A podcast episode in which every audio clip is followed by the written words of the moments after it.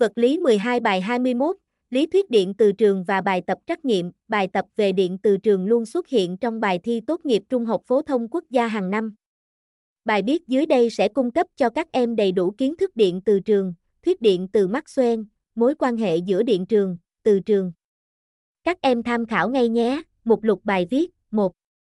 Mối quan hệ giữa điện trường và từ trường 1.1 Từ trường biến thiên và điện trường xoáy 1.2 Điện trường biến thiên và từ trường 2 Lý thuyết điện từ trường và thuyết điện từ Maxwell.